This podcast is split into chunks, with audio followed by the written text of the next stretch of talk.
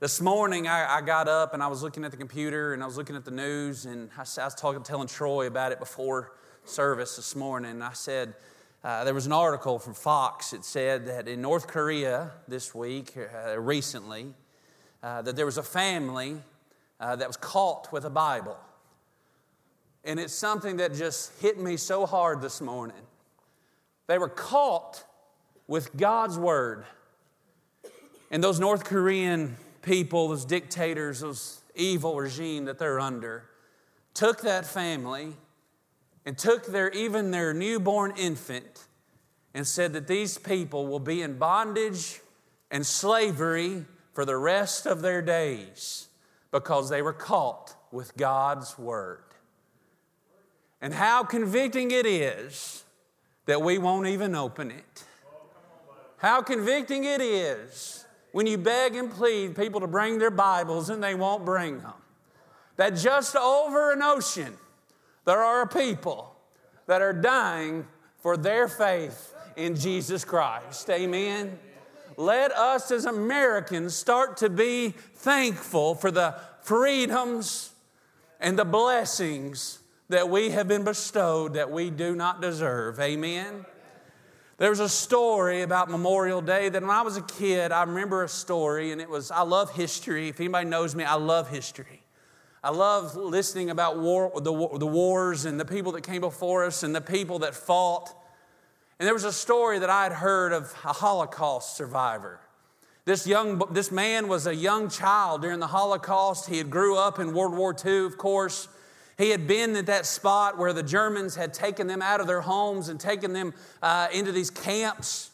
He had seen his loved ones die. He had seen uh, the, the starvation. He had seen the torture. He had seen all of these things happen that me and you can't even wrap our minds around. And he said it was getting close to the end, and, and there was rumors starting to stir, but they didn't believe it because they had seen so much bad. These men and women were starting to give up. They were just saying, This is what our life is. There came a day, though, where those German captors left. They took off out of the camp and they were nowhere to be found. They were packing tail and they were running. And they had no clue what in the world was going on, but they started to hear tanks and they started to see airplanes and they started to see people coming from the sky. And they said, Who is that? And there, those poor, beaten bodies would look through the cracks. And they said, It's angels coming. And they said, No, it ain't angels, it's the Americans. And in that moment, I heard that story and I said, I'm proud to be an American. I'm proud to be where God has let me come from, but it is a great responsibility that we have as this nation to continue to fight for what is right and for what is good. Sometimes we don't know what we're fighting for, but when you see bad in the world, you know what you're fighting against. And we are fighting against, even right here, right now, a battle that we as Christians must still continue to fight on our knees that God will liberate those people that need liberating. And that's what we're going to talk about this morning as great as those liberating soldiers were, those people that came into those camps, to, to, to take those people out, to give them freedom, to liberate them. We have a God that has done so much more in our life that He looked down in each and every single one of us and said, They are captive, they are slaves, but yet I am going to liberate them. And the way I did it is by the way of the cross. And what a freedom that we have is as believers today. Amen. That God liberated us to set us free from a situation, especially imprisonment and slavery. I remember the day that I was under slavery. I remember the day that I was in imprisonment. I remember the day that I had no hope. But I can stand before you today as a witness that God has saved me and that there's not one person here in this room that God can't save. There's not one person in this room that has went too far. There's not one person in this room that are not that God's loving arms can't stretch out to say, "Son, daughter, I love you." But, guys, I hope and pray today that we see this story of Christ. There's no better story in all the Bible that lines out who Jesus is and why he came this morning. It's in Philippians 2, starting in verse 5. This story is, it, it, just, I told Gina last night, I said, I don't know what this message is going to turn into. It could be one of those spitting, slobbering, and just excited, cheering on Jesus kind of messages. Because I don't see how you can read this and not get excited about Jesus and what he's done. I don't see how you can't read this and just get a little bit, woo, I just got to cheer on Jesus this morning. I just got to lift him up and I just got to lift his name because he deserves it. Before we get started, I want us to pray. Go to Philippians 2, starting in verse 5, uh, and then let's pray. Dear Heavenly Father, Lord, again, thank you for your blessings that you give us. Lord, thank you on this Memorial Day that we can thank, be thankful for the freedoms that we have this morning. Lord, we, we ask you to be with the soldiers that are fighting now. We thank you for the servicemen that have fought in the past. And we are thankful for the ones that have given their life.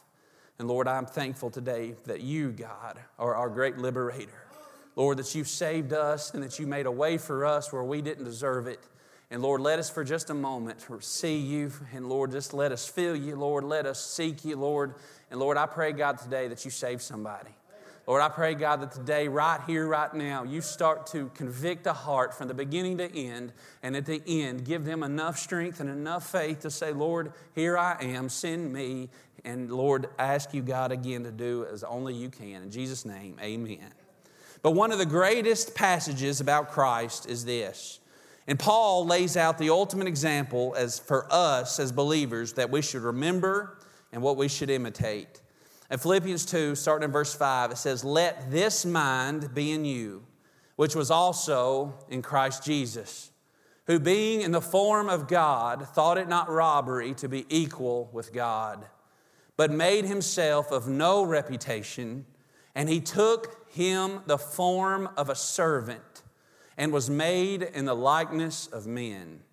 And being found in fashion as a man, he humbled himself and became obedient unto death, even the death of the cross.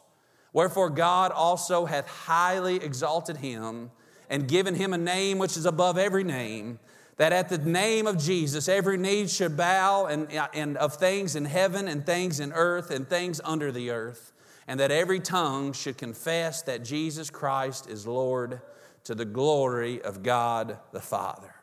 As we get started, guys, I want you to understand in verse 5 it says, Let this mind be in you. What kind of mind should we have this morning? It should not be one to be lifted up above others. We see eh, the Bible says, What mind should be in you as believers? It says that you should be a servant, you should be humble, and you should be obedient. And we're going to see an example of that is exactly what Jesus was. He came as a servant, he was humble and he was obedient all the way to the cross. But in verse 6, we must understand before we get started who, being in the form of God, thought it not robbery to be equal with God. Before we get started, we must understand one thing, and that is who is Jesus? Who is Jesus? Uh, we hear that all the time. People say, well, Jesus is this person, or Jesus is this person, or he's a great teacher, or he is this, or he is that. Let me tell you something. I know most of us know it in here, but let us be reminded Jesus is God. Jesus is God. Take all of him, there's no in between, or take none of him at all, but he is God. Jesus wasn't just righteousness, he is the embodiment of righteousness. He, the Bible says that he came the form of God. What that really means is being, being in the form of God. It says the very being of God. All that Jesus was is all of what God is. In the form of God, he possessed the very attributes of God himself. Being equal with God, he was equal on an equal field with God himself. Guys, I cannot get my mind wrapped around the love of God that He sent Himself as Jesus into this world to die death, to live a life that me and you deserve death and a life that we couldn't live. Guys, I can't imagine and wrap my mind around the love that God has for us. that He sent His Son, Jesus, Emmanuel, into the world to save people from their sins. It says in John 10 30, it says, I and my Father are one. John 10 30. Jesus said unto them, Truly, truly, verily, verily, I say unto you, before Abraham was, I am. John 8 58. He's been the always existing Lord. Jesus, Jesus, Jesus. We call him all kinds of things, but the Bible calls him Emmanuel. The Bible calls him the Alpha and the Omega, the beginning of the end and the end. The Bible calls him the lily of the valley and the bright and morning star. He is the great I am, Jehovah Jireh, provider. He is Jehovah Jireh. He is El Shaddai, God Almighty. He is our Savior. He is our King, and He is our Lord. Jesus is so much beyond what this world is making Him. Jesus is God. He loved you so much that he was willing to live a life that you couldn't, to die a death that you should have. He should have been met with gold and pearls and kingdoms and all kinds of people laying their life down for him. He should have came into this world as God. And it does, I just again can't wrap my mind around that Jesus came as a lowly baby into the world and that he didn't have any praise. He didn't have any worship. He was just so humble and so meek. And he didn't come the way that he deserved. Jesus deserved them to be rolling out the gold streets for him, but yet he didn't get it. He should deserve the kingdoms. He deserved the palaces. But, guys, I want you to understand this is where we're going to get going. But instead of that, in verse 7, he said, But he made himself of no reputation and took upon him the form of a servant. Guys, get your mind wrapped around that. That the God of the universe, Jesus Christ, Lord Himself, came into the world when He deserved all the riches and all the fame. And in that moment, He took the form of a servant in all of his life. That's what he was. He was always waiting on the people, he was always giving his time to others. He was always wearing himself out in this humanly flesh that he took on to heal their ailments, to take care of their blindness, to take care of their deaf, to, to let the lame walk, to, uh, to raise the dead. All that he said he did, he's pouring himself out as a servant. Guys, as Christians today, I believe we've confused what we are supposed to be. We are servants. We are not to be served, we are to be servants as an example of what Jesus Christ was. Why in the world do we think we're greater than He is? If the Lord of the universe stepped out of glory as a servant, how in the world that those that are saved by His grace believe that we are not called to be servants as well? We are. We are called to lift Him up and to serve others as Jesus would. But in verse 7, it says that Jesus came to us but made himself of no reputation and took upon him the form of a servant and was made in the likeness of men. Jesus come to us. Most people, if you ask them today, how do I get to heaven? I used to have a person on my routes. I, I love those days of thinking on my route truck when that was the days where I got to witness to people all the time. Uh, I was around folks that just didn't go to church. God placed people in my path. And I would always go to people and I'd be like, hey, do you know Jesus Christ? Yeah, I know him.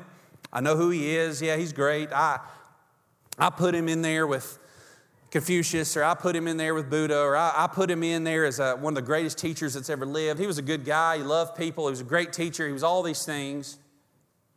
I said, You're missing it. Who is Jesus? What does Jesus mean to you? And I, if I asked you a question, how do you get to God? They would always do the same thing. They would always say, Well, because it's in our human hearts that, that Satan puts it there sometimes. He says, if you're going to get to God, you must be above and beyond. You must work your way. So if you ask most people today that have never heard of Christ, they've never heard of Jesus, they've never been to church, and you ask them how to get to heaven, every one of them almost will say, I must be good enough. Surely, goodness, if I do enough, uh, the balances will weigh out, and when I get to go to heaven, I will be on the top side instead of the bottom side. And it is in so many people that they think that they have to get to God. And we got to reach up to Him. And we've known this and we've been taught this that he did, it is not that we reach up to Him, it is that He came down to us. And that's what makes Jesus Jesus, that the Lord of the universe came down to us. It's amazing, guys. But most people, we ask, how do you get to God? But, guys, we must understand that Jesus came to us. He took the form of a servant, always giving himself to others. The Lord we are to serve, serve others. The Lord we are to love, loved us. The Lord that we are to adore cares for us. The Lord that we are to seek, seeked us. And he says that it made himself of no reputation. That means that he emptied himself. He gave all and not a drop left. Jesus went all the way. He talked the talk and he walked the walk all the way. He emptied himself where there was nothing left. Matthew Henry says in, in, his, uh, in, his, in his book, it says, He emptied himself. He divested himself of the honors and glories of the upper world and of his former appearance to clothe himself with the rags of human nature. His entire upbringing, upbringing was humility. I mean, Jesus, when he was born, was born to a mom and a dad in human form that were not your rich people. They were very, very, very just meek, humble folks. We know that the Bible says that Joseph was a carpenter. We know that Jesus, more than likely, learned carpentry from his dad. Guys, eh, Jesus was from his very, very beginnings was humble. He was not even from a town where anybody thought anything good came from. The Bible says that he came and he grew up in Nazareth. We know that the Bible, they said, man, what good even comes out of Nazareth? Guys, from the very beginning, he was teaching us to be humble, to not be putting ourselves on this big high plane like everybody else expected. And that's why people hated him so much. He was supposed to be king, he was supposed to be all these earthly things, and he was not what they anticipated. But yet, even from this town of nobodies came a man that changed the world, that changed society, that just split time in two. In just a short amount of time, in just a hundred miles walked, he has changed society from the top on down. His entire upbringing, though, from his father's trade to his hometown, he had no distinction, he had no praise, he was only a tradesman, and the Bible calls him a man of sorrow. That's Jesus. He was a servant who voluntarily chose to serve another. That's Jesus. And in verse in 3, it says that Jesus walked the walk. In verse 8, and being found in the fashion as a man, he humbled himself and became obedient. He fashioned himself and he humbled himself and became obedient unto death, even the death of the cross. Jesus went all the way. The fact that he said, Lord, let your will be done, is amazing as well. This is driving me nuts. I'm sorry, guys. But the cross that Jesus came into the world as a servant. He came to love others. He came to show us what it meant to love. He came to heal. He came to show people who He was. I think of the lepers. I think of the people that were on the outside looking in in society that life had left them into an absolute awful place where nobody wanted them. And those lepers would stand on the outside of the fence and they would just yell, unclean, unclean, unclean. and to think that the world had threw them astray, but here comes another man that they have never seen before, and his name is Jesus. And he walks their way and he sits there and he takes that leper that nobody will touch by the hand. And he grabs that, that man or that woman and says, I love you. And then in a twinkling of an eye, in a blink of a moment, he could heal them. And I think of that one leper where the nine took off running and they said, Thank you for the healing. We're going to go and uh, we're going to go see ourselves healed and we're going to tell the priest and it's all good. But that one turn back. Guys, we need to be that one that turned back. That one moment where Jesus talked to you and He spoke to you and He healed you, and you were a leper looking in, and you said, God, there ain't no way that anybody could love me, but yet God loved you anyway despite you. And that moment that He started to call you by name, do you remember it? Guys, it's something that should never get old. But yet we tend to just let our blessings become our curse.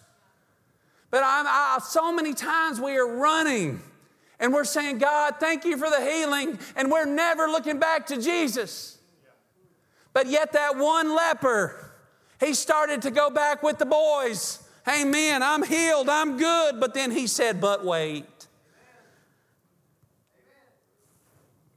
I'm healed. You did it. And that man came back and he got on the feet of Jesus and he said, My Lord, my God. And Jesus, what he did in that man. He said, Son, go home. Tell them all what I've done for you. And that man, what a, what a homecoming that must have been. But, guys, we must be a people that remember what Jesus did. And that Jesus, that same Jesus that healed that leper, that same Jesus that healed the blind, that same Jesus that was there for all these people was the same Jesus that went to the cross. Guys, the cross, um, what a humiliation it was. It was complete humiliation. But God, Jesus said, I care more about obedience to my Father's will. And I'm going to submit to Him. First Samuel says, Hath the Lord as a great delight in burnt offerings and sacrifices, and in obeying the voice of the Lord? Behold, to obey is better than sacrifice. You know what? That's, that's what God wants from us. Sometimes we give God all the sacrifice, we give Him all the burnt offerings, we give Him all that we think that He needs and He wants. He said, I'm not impressed by your sacrifices and your burnt offerings. I want you. I want you, and I want you to obey me. You know, that's all that God wants from us, guys, is our obedience. And so many times we try to give Him everything but our obedience. And we think that He's going to be satisfied with it and He's happy with it. God wants you, and He don't want nobody else but you, and He wants all of you. And if you're not willing to give Him all of you, then you might as well give Him none of you. Give Him all. No man taketh it from me, He said. When I died on the cross and when He laid Himself on the cross, He says, No man taketh my life from me but I lay it down on myself. I have power to lay it down, and I have power to take it again.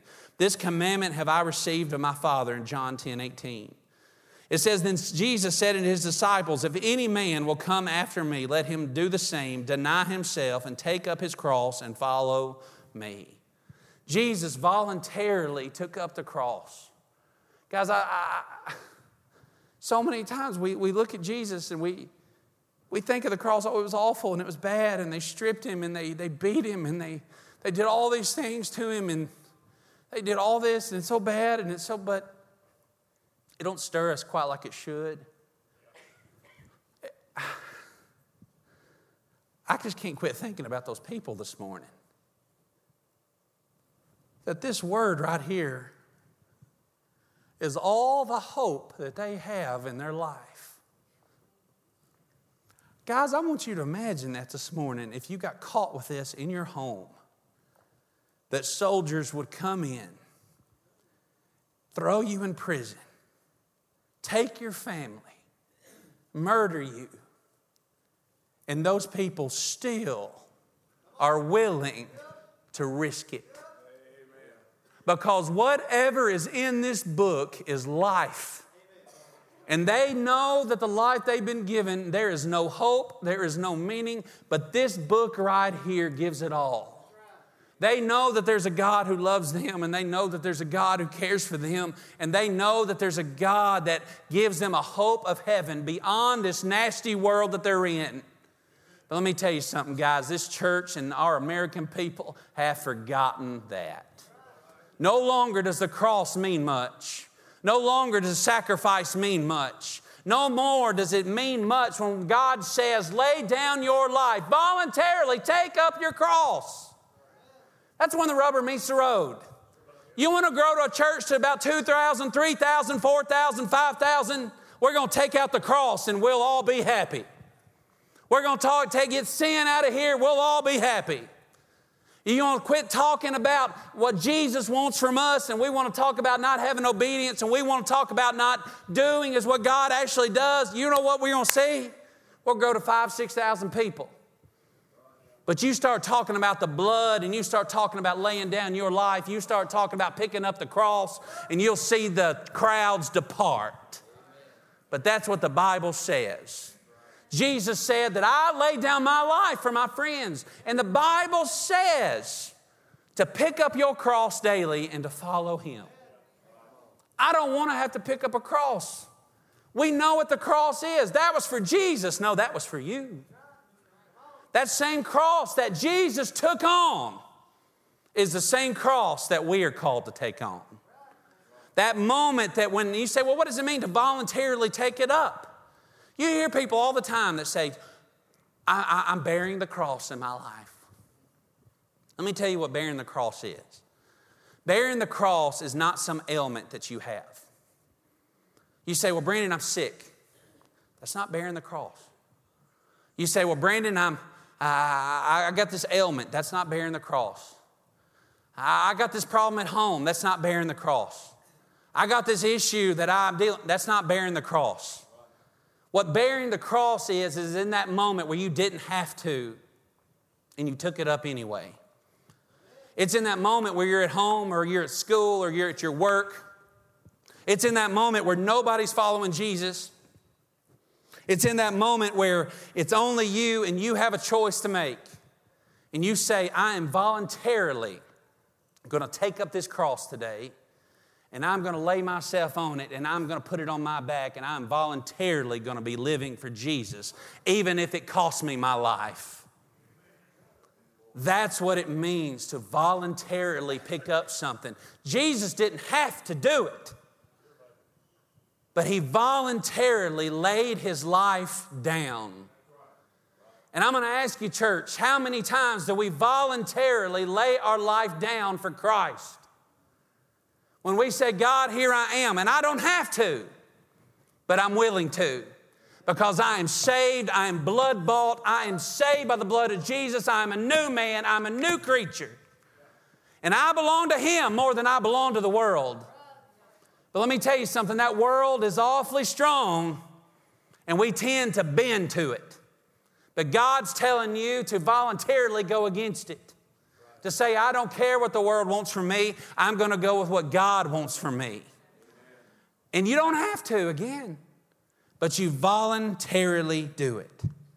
Guys, Jesus said unto his disciples, If any man will come after me, let him deny himself, take up his cross, and follow me. The mocking, guys, was more, Jesus did so much more than we deserve. You think of the mocking that he went through. If all that Jesus ever did for you was go through the mocking, the spitting, the ripping out of his beard, that's more than you deserved. If Jesus would only went through the scourging, the cat of nine tails on his back, the ripping of his flesh, the blood that was coming out. If that's all he did for you, that was more than you deserve. The beating was more than I deserve, but yet he did more.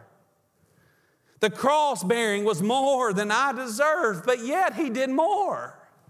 The stripping was more than we deserved, but yet He did more. The nails and the blood that was poured on the cross was more than we deserved, but yet He did more. He went all the way. He emptied Himself in the form of a servant to pour His entire lifeblood out for you and for me. Guys, what a Savior, what a servant. And finally, we see that there is no name like Jesus. Wherefore, God also hath highly exalted him and given him a name which is above every name. That at the name of Jesus, every knee should bow of things in heaven and things in earth and things under the earth. And that every tongue should confess that Jesus Christ is Lord to the glory of God the Father. Guys, God deserves our praise. God deserves our love and our obedience and our service. Jesus, that perfect, loving, saving, healing Lord, they killed him. And today, many still do. Either we use his name as a joke, or we, name, we use his name as a curse word, and we're so quick to use his name in a vain, blasphemous way. You don't see that name used anywhere else. You don't see people talking about Muhammad in that way. You don't see people yelling out the name of Confucius in that way. You don't see people talking about any of them, Buddha or any of them. They respect them. They won't say a word. But we'll use Jesus' name as a cuss word like it ain't nothing. And I believe it is because there is no name like Jesus. And you either hate him or you love him. He's either yours or he isn't. Because the Bible says that to those that are saved by his blood and that what he did for us, there is no greater name that has ever existed. Either we use his name as a joke or a curse word, but to us who are saved, there is no name like Jesus. Neither is there salvation in any other, for there is none other name given among heaven where among men whereby we must be saved. That's why people hate Jesus. Because he is so, it is the way of the cross or it's no way at all. It's either Jesus or it's nothing. It's either my way or it's no way. It's either by the way of my blood or it's not.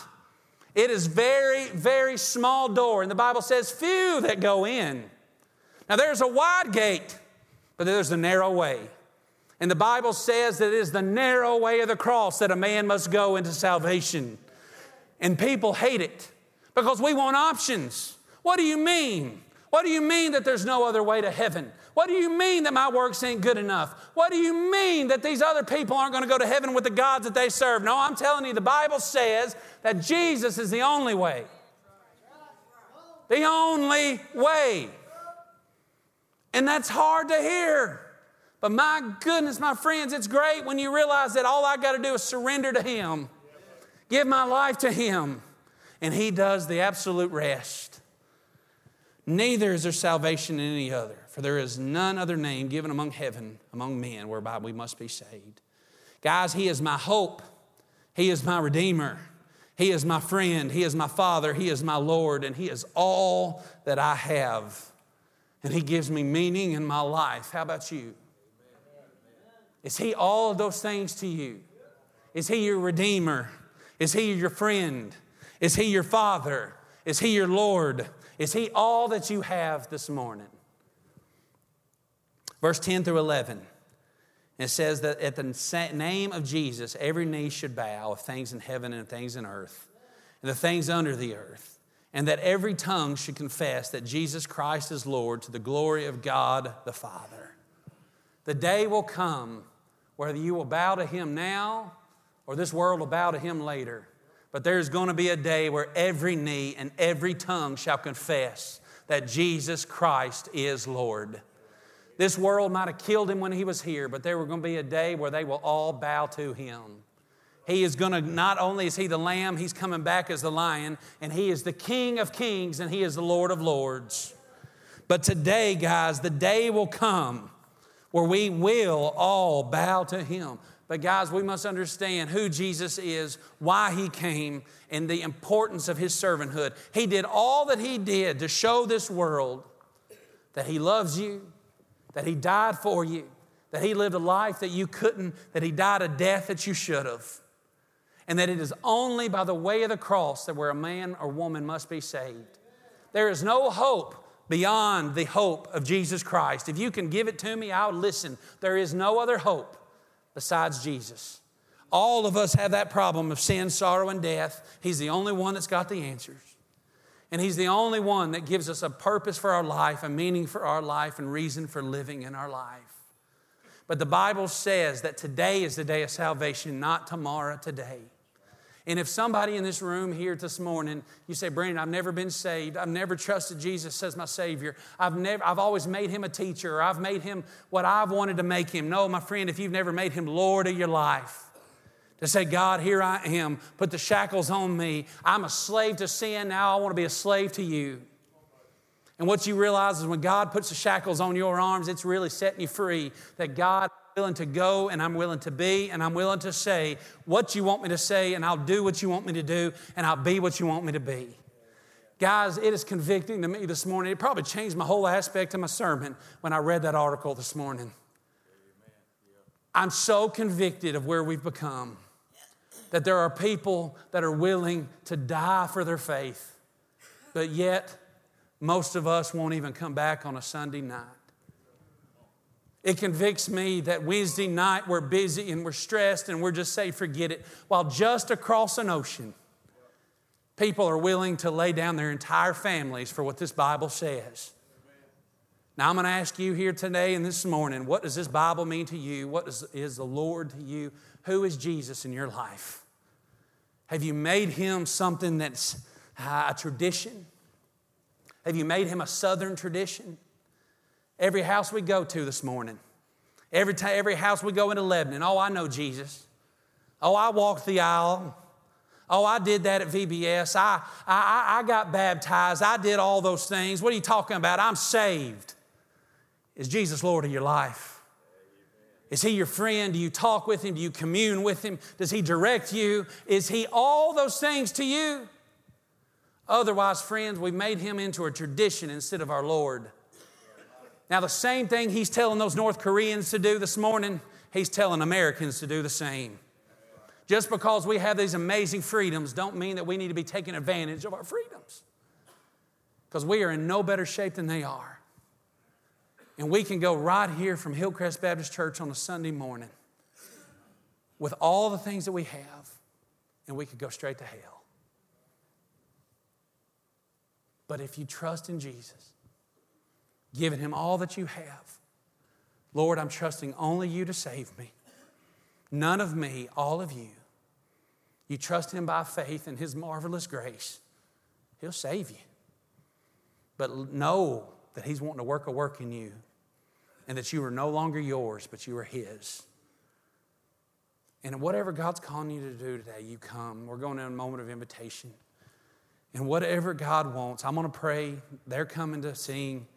If you need me to talk with you, I'd love to talk with you. Grab David by the arm, grab somebody and say, I'm ready to be saved. I don't want to be that person that gives God my lip service. I want to be that man or that woman that gives God my life. I want to be used. I want to be serving. I want to be all in. If we were in North Korea today, what would we do? Would we throw our Bibles out the window? Would we say, No, no, no, no, no, no, that's my neighbor's, that ain't mine? Or would we stand on the solid rock of Jesus? It convicts me that those people are willing to die for their faith, but we're not willing to go to our neighbor to even witness to him.